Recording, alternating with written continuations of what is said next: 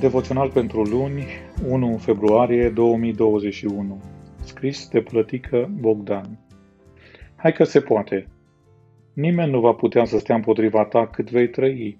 Eu voi fi cu tine cum am fost cu Moise, nu te voi lăsa, nici nu te voi părăsi.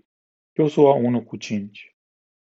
Mintea noastră este un loc în care Dumnezeu așează gânduri, vise și idealuri pe care dorește să le transformăm în experiențe reale. Atunci când le primim, suntem entuziasmați și nerăbdători să le realizăm.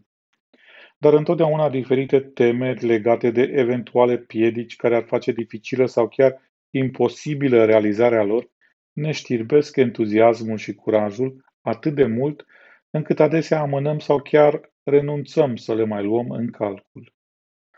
Pe la mijlocul anilor 60, micuța clădire a Bisericii Adventiste din localitatea mea natală, Glodeanu Sărat, județul Buzău, devenea tot mai neîncăpătoare pentru numărul în continuă creștere al credincioșilor.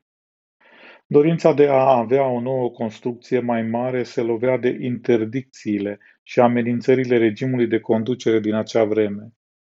Însă, prin înțelepciunea și curajul oferit de Dumnezeu, Credincioșii au găsit cea mai bună soluție pentru a realiza o nouă construcție. Fără să dărâme clădirea cea mică pentru că nu aveau voie, au clădit noua biserică, împrejmuind-o și acoperind-o pe cea veche, aceasta din urmă rămânând în interiorul celei mari, astfel putând fi dărâmată fără probleme după aceea. În felul acesta a apărut prima construcție cu etaj din acea zonă, în condițiile în care nici măcar școala nu avea etaj.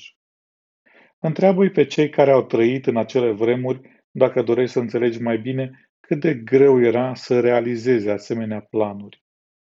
Atunci când planul omului se aliază cu planul lui Dumnezeu, chiar dacă vor exista piedici, în cele din urmă, planul va fi realizat cu succes.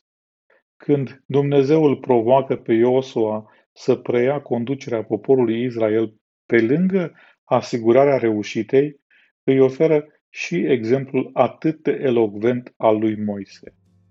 Și astăzi el procedează la fel. Rămâne doar ca noi să acceptăm provocarea lui. Identifică provocarea de astăzi pentru tine și dă înainte. Devoționalul a fost citit de Stan Beniamin.